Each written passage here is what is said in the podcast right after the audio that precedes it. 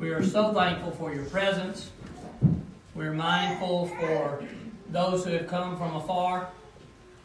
And your presence encourages us so much, it's of note. We have to tell you. We want you back at each and every opportunity that you can be here. We mean that. It's edifying, it's encouraging, it builds us up in love. We're happy and we want to increase the number that we have that are regularly members of the congregation in this fellowship. But at the same time, it's great to have brethren that we love and hold dear and respect and honor to come and worship with us. We hope that you'll find everything to be in accordance with the will of God, and if not, you will be our friend to bring it to our attention. I can make mistakes, others can make mistakes, for we are human, and we all want to do that which is right in the sight of God. If you have your Bibles, you might be turning to Acts, the third chapter. Do a little series, and everybody's been very patient with me. We started in Acts 2. And we're going through the lessons because there are sermons, and then there are some things that are opportunities to teach. And we see the apostles and others going through the book of Acts as a book of conversions. And there are various approaches, there are various things that come up. Some people of the eunuch is of an entirely different background when Philip is going to the eunuch to teach him than what we had on the day of Pentecost when we had Jews out of every nation gathering in Jerusalem. And we want to look at similarities and differences that it might help us in evangelism and it might strengthen our faith at the same time with regard to things like the prophecies that are mentioned, and how, if you do some of the math, it's just amazing the specificity of the prophecies that we have about Christ and the church and other things, and how they came true. The only prophecies I know that are yet unrealized are those that have to do with the judgment day and Jesus coming back and things of that nature. What happens to the earth and what happens to other things and how we'll be judged. But we need to know as much as we can from the Word of God to be what we should be in fighting the good fight of faith, in discerning what is truth and know what is error, and being able to, if at all possible, distinguish and help others that may be caught up in things that are wrong. So, what is this about? A lot of things, but I want to make sure we get the evangelistic part of this. I believe that in Matthew 28, the Great Commission, that was Jesus speaking to the apostles. But he said at the end, teaching them to observe all things I've commanded you, after you teach and you make disciples, even until the end of the age. There have been things that are unscriptural practices called multiplying ministries in some of the churches of Christ, nationwide in America. We ought not be so America only centric, but hey, we're here and that's what we've got to deal with. But we have brethren all over the world. But the true ministry, Mark's not bringing in something new now. This is the Great Commission, is a multiplying ministry. Because when people go out and teach and broadcast the seed, the Word of God, and God gives the increase, we can have increase. It is our job to broadcast the seed, not sit on a bag of seed, as the expression is sometimes used. Let it never be the case that we live our entire uh, adult life as a Christian. We know the truth, we have the truth, but imagine a person sitting on seed when there are people starving out there and the seed needs to get in the ground. And yes, there's some bad ground. And yes, it may be a low percentage, but whatever the case, it's our job to move the seed out. And then we'll be judged accordingly. In Acts, the third chapter, I would like to take the time to read what we have there. I'll be reading from the New King James Version of the Bible. And as we think about the day of Pentecost, we're not given exactly the amount of time between that day ending and this event that involves the healing of the lame man. Um, But there's going to be a numerical increase that's going to be mentioned as we get through this lesson that is significant. It's sad, and I don't know the numbers. Uh, we're not given as to how many came on the day of Pentecost and how many maybe lingered longer that came in from out of town and what was left that were not Christians. But we've got a couple of statistics that are given to us in that regard. New King James Version, Acts 3.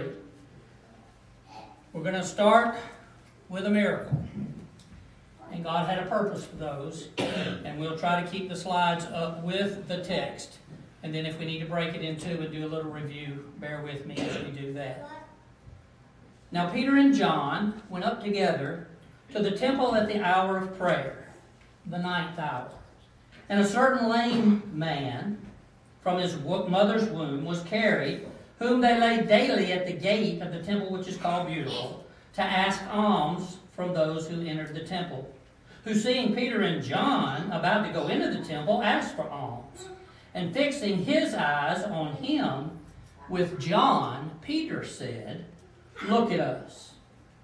So he gave him his attention, expecting to receive something from them. Then Peter said, Silver and gold I do not have, but what I do have, I give you. In the name of Jesus Christ of Nazareth, rise up and walk. And he took him by the right hand and lifted him up. And immediately his feet and ankle bones received strength. So he, leaping up, stood and walked and entered the temple with them, walking, leaping, and praising God. And all the people saw him walking and praising God. Then they knew that it was he who sat begging alms at the beautiful gate of the temple, and they were filled with wonder and amazement at what had happened to him. In Acts 2, there was a proclamation that included the death, burial, and resurrection ascension and exaltation of Jesus Christ as part of the message. And as we get into this interaction outside of just the lame man and the miracle that happened, watch how it is intertwined, but watch how the gospel teachers, in this case Peter and John with him, go into teaching mode as quickly as they can. Verse 11 forward.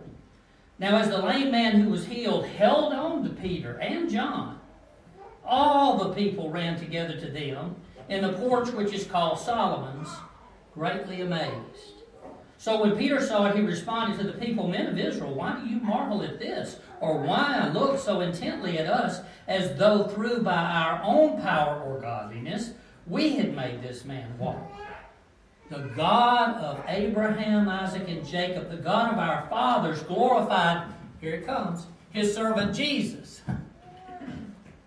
It's going to go ahead and deal with the elephant in the room here. We've got a sin problem, and there's a remedy.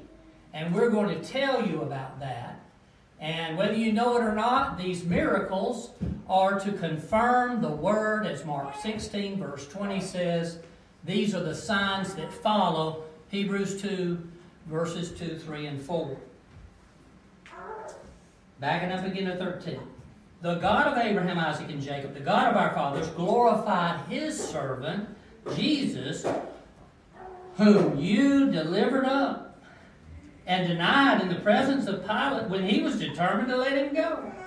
But you denied the Holy One and the just and asked for a murderer to be granted to you and killed the Prince of Life, whom God raised from the dead, there's another point that just resounds. We've got a resurrection now. He predicted it, he said it would happen, and it did whom God raised from the dead, of which we are witnesses. So we've got eyewitnesses all around because of the fact that we're not so far removed from the death, burial, resurrection, time of Jesus staying after that resurrection. Many witnesses see him, and then he ascends to heaven before Pentecost. That happened just a little while ago. We're just not sure. And his name, through faith in his name, has made this man strong, whom you see and know Yes, the faith which comes through him has given him this perfect soundness in the presence of you all. Yet now, brethren, I know that you did it in ignorance, as did also your rulers. He has indicted these folks uh, and laid their sin at the feet where it needs to be put. Um, they're being very direct and honest, but they're dealing with Jewish brethren. If you see this word brethren come up now as they're speaking, that doesn't mean they're already Christians. They're just kin in the Jew uh, nationality that they have, and they're brethren in that sense only. So, verse 17 Yet now, brethren, I know that you did it in ignorance, as did also your rulers. But those things which God foretold by the mouth of his prophets, notice that Christ would suffer, he has thus fulfilled. Repent, therefore, and be converted, that your sins may be blotted out, so that the times of refreshing may come from the presence of the Lord. And that he may send Jesus Christ, who was preached to you before, whom heaven must receive until the times of restoration of all things which God has spoken by the mouth of all his holy prophets since the world began. Now another time, Moses. For Moses truly said to the fathers, The Lord your God will raise up for you a prophet like me from your brethren. Him you shall hear in all things, whatever he says to you. And it shall be that every soul who will not hear that prophet shall be utterly destroyed from among the people. Yes, and all the prophets from Samuel and those who follow, as many as have spoken, have also foretold these days. You are the sons of the prophets, and of the covenant which God made with our fathers, saying to Abraham. So he's invoked some real heroes of faith in Jewish history, isn't he? And in your seed, thinking of the, the Wednesday night class that we have now that Reagan's teaching. I'm thinking of Genesis, the 12th chapter, verses 1 through 3. Saying to Abraham, and in your seed all the families of the earth shall be blessed. To you first, God having raised up his servant Jesus, sent him to bless you in turning away every one of you from your iniquities. Now we'll play catch up here. There'll be a little bit of redundancy, if you will. I have a lot of people in the religious world today throughout quote unquote Christendom that are celebrating the death, burial, and resurrection of Jesus Christ. It's the first day of the week. The Lord arose on the first day of the week. In the plan that God has for New Testament Christianity, the pattern, the form of doctrine that's been delivered, we do that every Lord's Day. And this should have been just as righteous and just as solemn and just as bittersweet and happy that he did it so that we could have our sin debt paid personally, each and every one of us, because we could never pay that sin debt for ourselves. And so, yes, the life of Christ had to be perfect, and it was on earth. Tested in all points like as we, tempted in all points like as we. Then, that made him a perfect sacrifice to actually die for our sins, but one of the most, if not the most, horrific deaths that a human being could endure, and he suffered the cross willingly for you and me. And we love him, but also for those that are our enemies and his enemies, because he loves everyone. Without the resurrection, we're going to go to 1 Corinthians 15. If you want to turn over there, I think we'll read the first seven verses. It would all be in vain except that he, he suffered, bled, and died for us and he lived perfectly, so we got a perfect sacrifice. But because of the prophets and the prophecies that said he will rise again, if he messed that up, what kind of God do we have? What kind of reliability do we have? What kind of soundness do we have? But he rose from the dead, and the witnesses were there, and he's been exalted in that regard. And after being on earth for a little bit longer, he went on up, telling the disciples, the apostles particularly, to go into Jerusalem and wait for the Comforter, the Holy Spirit, who would bring the miraculous ability for them to, without study, preach the new covenant and convict the gainsayer, and also be able to confirm the word with signs following. Over in 1 Corinthians, the seventh chapter. Thank you for the page turners. I can hear it. That's an encouragement as well. But if you've got a digital device and you're with us, like I said, it's New King James for the most part today. Seven is not it, it's 15. So I'm sorry wherein I misspoke. I've got it right on the chart and somewhere in my brain. Thanks for your indulgence. Moreover, brethren, I declare to you the gospel, Paul says, which I preach to you, which also you receive, and in which you stand, by which you also are saved, if, that little big word, two letter word that's one of the biggest words in the Bible. If you hold fast that word which I preached to, to you, unless you believed in vain. All right, tell us more, Paul, by inspiration. For I delivered to you, first of all, that which I also received, that Christ died for our sins according to the Scriptures, and that he was buried and he rose again the third day according to the Scriptures, and that he was seen by Cephas, then by the twelve. After that, he was seen by over five hundred brethren at once, of whom the greater part remain to the present, but some have fallen asleep. After that, he was seen by James, then by all the apostles, then last of all, he was seen by me also as one born out of due time. No charge for the extra verse when I said I was going to go with seven.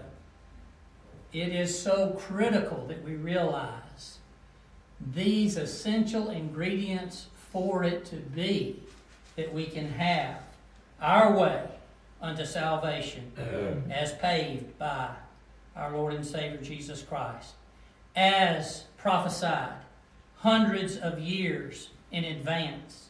In some cases, a couple thousand years or more with some of the people that are mentioned that are so ancient, like Abraham and Moses. So we had the setting in Jerusalem, not the day of Pentecost, but afterward. Round the temple, we've got Solomon's porch or portico, said to have been covered on the sides they arrived at the hour of prayer, possibly to burn incense, but prayer was going on. It seems there are other passages that show us that uh, when Jesus, uh, John has a, a record, and um, one other citation that talks about Jesus walking through Solomon's porch. Ninth hour would be approximately 3 p.m. our time.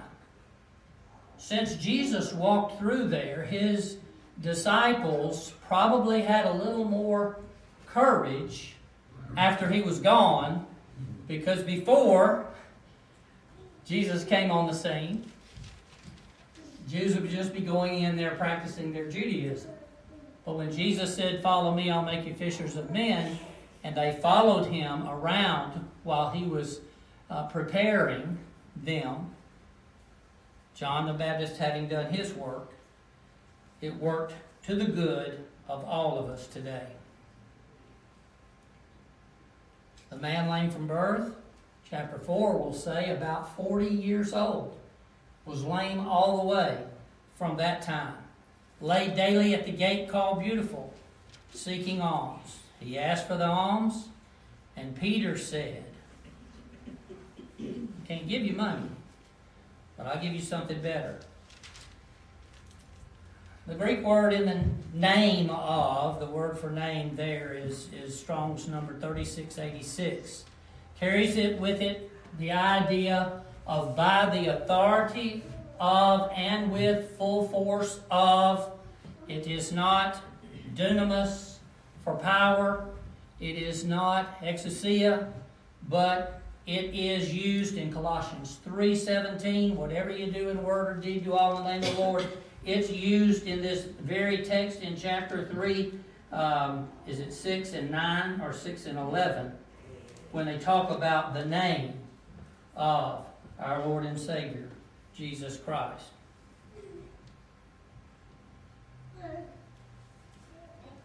We'll just touch on this for a moment because it's important for us not to forget that these miracles were up against charlatans like Simon the sorcerer. There were people out there that were trying to bewitch or fool the people, and yet a sorcerer could know what the genuine article was when men uh, and women of God who may have had gifts were performing miracles.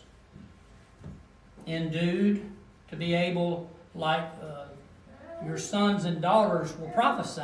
I believe that's talking about being able to teach the gospel with the right gender roles and doing everything in accordance that's in the totality of what the scriptures would teach in New Testament Christianity. Women are performing miracles during the days before that which is perfect uh, was complete or mature. A genuine miracle will happen immediately. It will not take time like six months or eight months. Providential healing that is happening today by God's help and with our prayers. If we're praying for somebody to get well and we don't believe in, in divine, non miraculous, but providential divine healing, then we need to stop those prayers. But we have Bible passages that teach that we can pray for those who are sick, in addition for praying for other things, like our daily bread. A miracle that's done by the authority and power of Christ will take place immediately. I only know of about two uh, cases. One where there was someone that got uh, had eye problems, and at first they saw people walking about like trees, and it was within just a few moments. It appears in the scriptures in that context that everything was just right. And then those that came back to Jesus, I think it was on the limited commission, and said, uh, "We can't cast these demons out. What, what's going on here?" And Jesus did and he taught them that it, that kind only came out uh, with fasting and prayer. This was not some insignificant problem where they were charlatans by any means. The amazement of the people on this occasion with the lame man, there was no doubt. The guy was 40 years old he'd been continually laid at that gate. Uh, they were going to argue the genuineness there was nobody brought in from, you know, outside that they didn't know anything about, and he was limping or acted like he couldn't move. And then when they said what Peter said, and he got up, that it was all just fake. That wasn't the case at all. But they weren't going around just being a walking hospital. The purpose included being able to confirm the word that they were teaching as being from God, as mentioned in Mark 16 and Hebrews 2, verses 3 and 4. Now we're going to get into some comparisons by looking at where the prophecies are located from things that we saw in Acts 3. Acts 3 and verse 22. Get it right here. Get out of 1 Corinthians.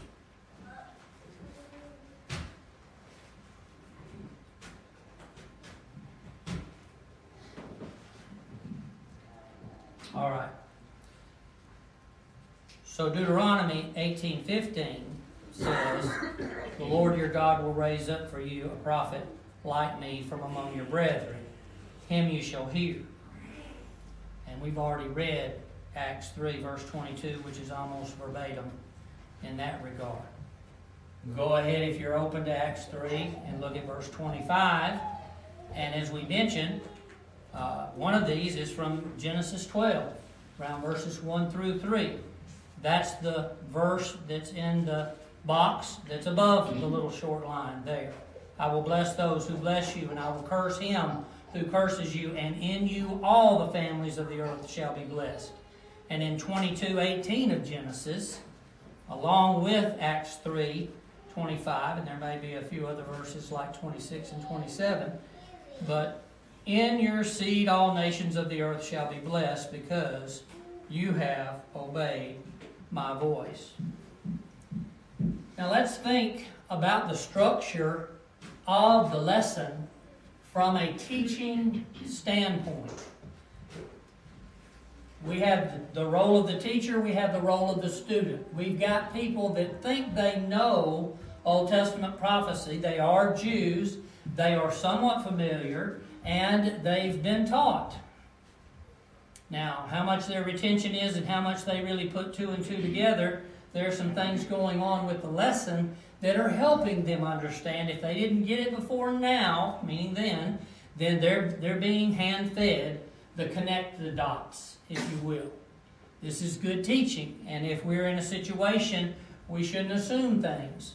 Uh, we should do what we can to help. Happened to start with a miracle. That brought some amazement. But they were pretty much knowing who this gentleman was. Go right to talking about Jesus and getting to the fact that sin is on their hands. Romans 3:23 gets us today because we weren't there when they crucified our Lord. All right? But we all have sinned and fallen short of the glory of God. Have sin on our hands as well. And we need the forgiveness of sins offered through Jesus Christ. And there's only one form, there's only one gospel. And therefore, we're all going to be obedient to that gospel by obeying the first principles of the gospel the same way. Now, will there be some differences? Yes. I think we've, if you take the three times that what should I do to be saved, almost verbatim is mentioned. Uh, people are in different stages of knowledge or understanding or background to where the speaker took up at where they were there and then took them into the form of doctrine, Romans 6, uh, verse 17, and thereabout, before and after that verse, concerning the pattern of becoming a Christian. It's been described like if we were trying to go to San Diego, uh, California, and we had someone leaving Auburn, and we had somebody else leaving Chicago, and we had somebody else leaving Dallas, Texas. Well, Dallas is the westmost of those three cities. Because I know I 65 goes up to Chicago. That's about the best I got on that. So we're not going to have to tell them about turns or any types of roads that are east of Dallas, Texas. We're just going to give them the best path. But eventually they're going to converge on the city of San Diego, the intended destination. Now, it's a better deal to take the conversions, which is what we want to do, and we want to compare them and discern properly what is the pattern of becoming a child of God. Whatever they did then is what we need to do now, absent the miraculous going on, because we don't have that taking place in our time.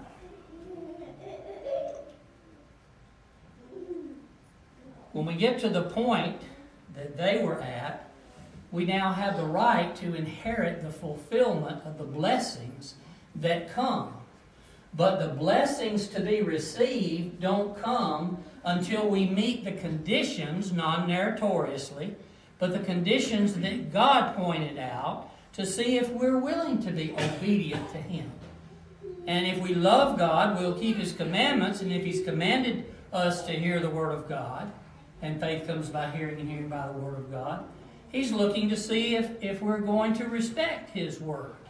And then repent or perish is given. He wants to see if we will turn and amend our ways, a change of heart resulting in a change of action in order for us all, if we want to be Christians, the Bible way, to follow the pattern that does not exclude repentance. We don't get to opt out of requirements that are in the form.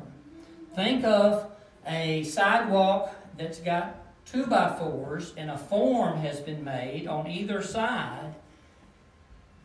And the concrete's going to stay on the inside and then later when it dries we'll we'll move the form away. But we in a in a neighborhood that has the same kind of houses then we're going to take that form and we're going to put it down again especially if it's not made out of wood if it's made out of metal. We're going to put that down exactly the same way and we're going to get the same result. And when somebody comes through and checks behind that work, they're going to say, yes, these were all in conformance with the plan that was on the blueprint of what's going on.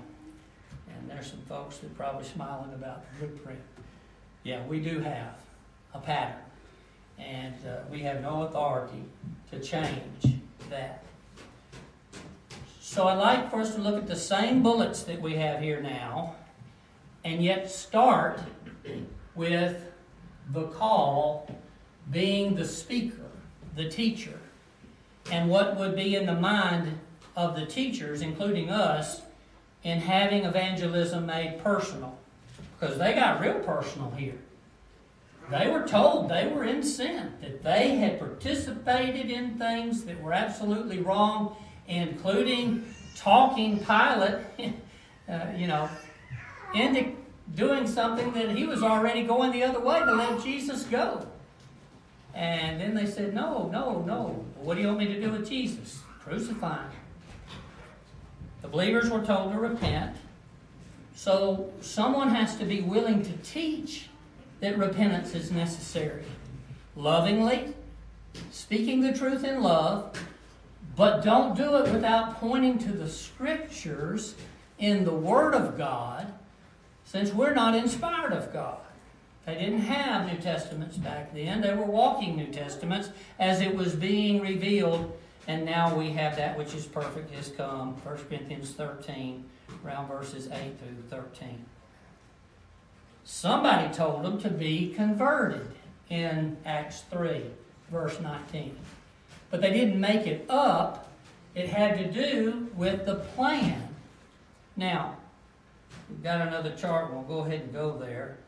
Comparing Acts 2.38's language in English with the language of Acts 3.19, it appears that we have some other English words that are slightly different and they might even be different in meaning. So, would that mean that one group on Pentecost in Acts 2 obeyed one form, and yet it was different from those that were being taught, okay, in Acts 3? I, I submit to you that while there are different words here in English, um, take a look at repent, same.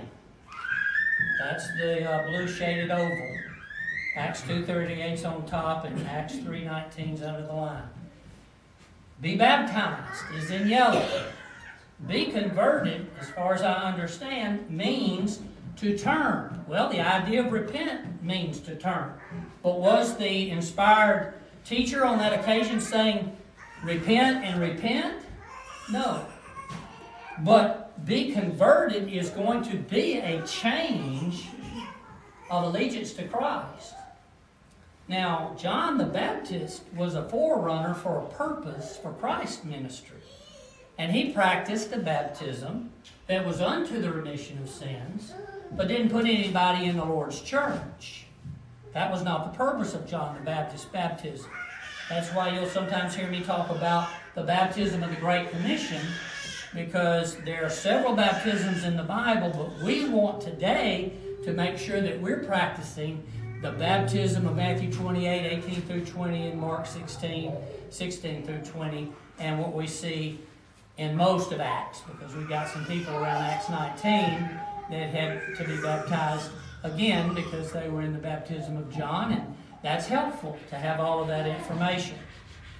So I'm saying, and I would posit, that because of us having one gospel, one faith, we're going to have to not work hard, but understand that though different terminology is used here to be converted, that these people who were Jews, who were watching Christ, tempting him to sin, and looking at the way things were, and knew of this fellow John the Baptist, and knew of the baptisms going on in the River Jordan, and hearing people talk about it, we're going to have to do something in, ev- in order to leave Judaism as a practice of religion and be a New Testament Christian. I know the disciples were called Christians first at Antioch, but bear with me on that.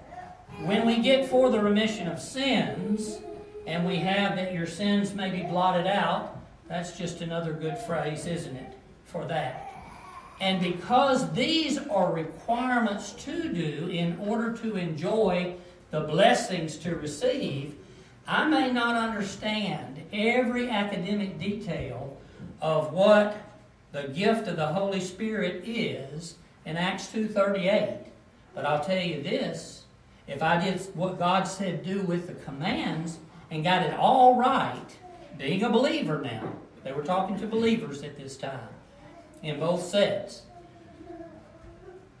then we don't have to worry about academically, though we want to study and try to understand what that benefit means. You see what I'm trying to say is that a benefit that comes to you later is not a command to be obeyed. You don't obey the command to receive, you obey the other commands, and you will be given. Similarly, if it's a synonymous situation, they would mean the same thing, but they may be two different blessings. All right, and that's the underline in Acts 3:19. The times of refreshing may come from the presence of the Lord. There's a lot of benefit for knowing that you have had all your sins removed when you obey the gospel. And knowing that you're given the earnest or the seal of your inheritance like a down payment on eternal life in heaven when we obey the gospel according to the plan that God has set forth. So I look forward to all of you teaching me what these mean down to the minute. No.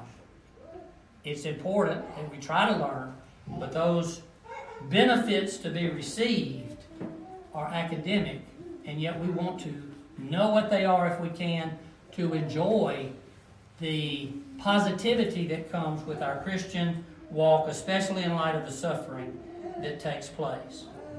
All right, we're going back here just for a moment, and you can see the pattern that we've had there with those words and we were looking at it from the evangelist or the teacher, men or women, teaching somebody the gospel today in 2023, looking at what they did. Now let's put it on the call. Last week we had a good lesson about making our calling and election sure. And there was what was termed an initial call. And that's to obey the first principles of the gospel of Christ and get it right. So you really are in Christ. When you do what the call is executed properly, you'll be there.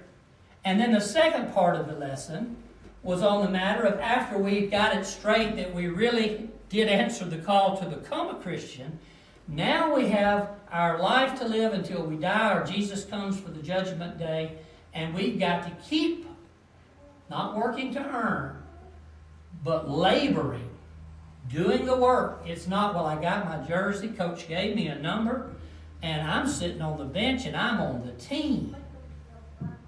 No, that's a slothful servant in the parables that are mentioned, and we're supposed to be out doing the work of the Lord and with love, with the right attitudes. So now we have to get into the mode of trying to help the people answer the call by teaching the truth and not overlooking anything.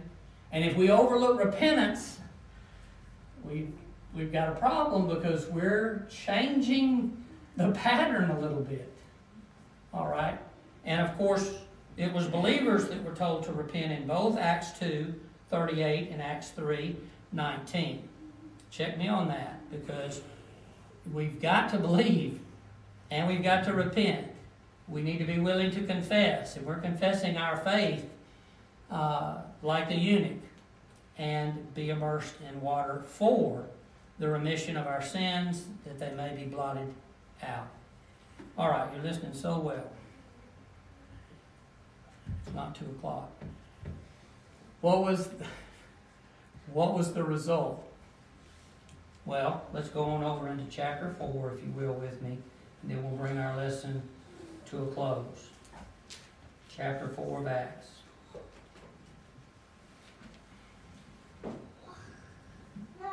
Now, as they spoke to the people, I take it this is a continuation from chapter 3, not long time later. I'm thinking this is right on point with what's happening. The priest the captain of the temple, and the Sadducees came upon them. And because all the Pharisees didn't seem to obey, there are going to be some others that are in this group too that are detractors. Why would the Sadducees on the surface be mad about what they just heard being taught? They didn't believe in the resurrection. and you got Pharisees that kind of sitting by, not really wanting to get involved, because then they're going to look like they're on the side of Peter and John. So truth can get some people really mixed up. And yet we need to stay with the truth just like they did.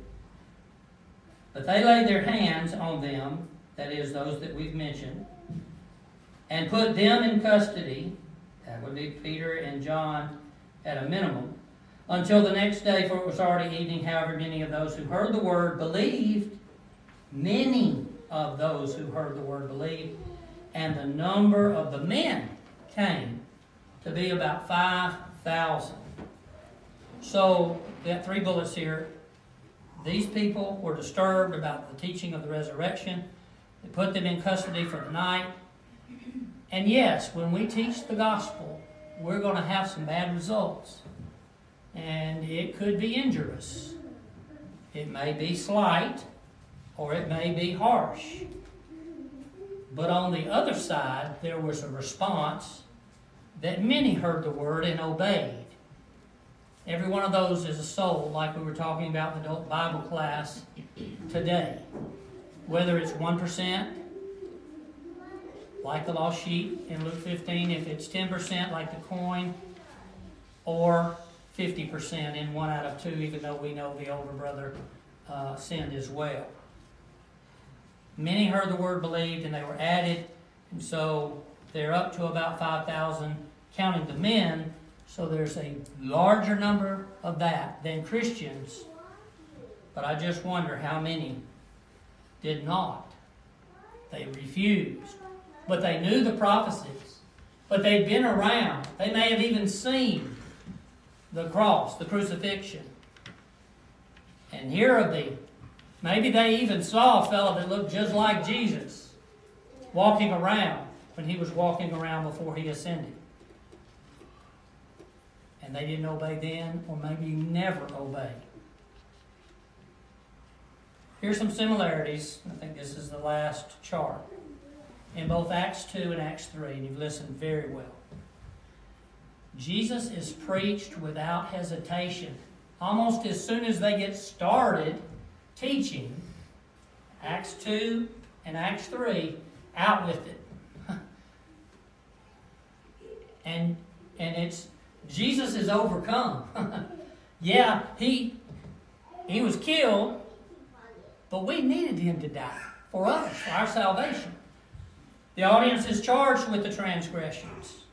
And the supporting evidence of Scripture, in this case with Acts 2 and in Acts 3 prophecies that apply to Jesus, and the witnesses, the eyewitnesses who saw Jesus after he resurrected from the dead, and the fulfillment of all the prophecies with that specificity, and they identify and match up perfectly with Jesus the Christ and his activities.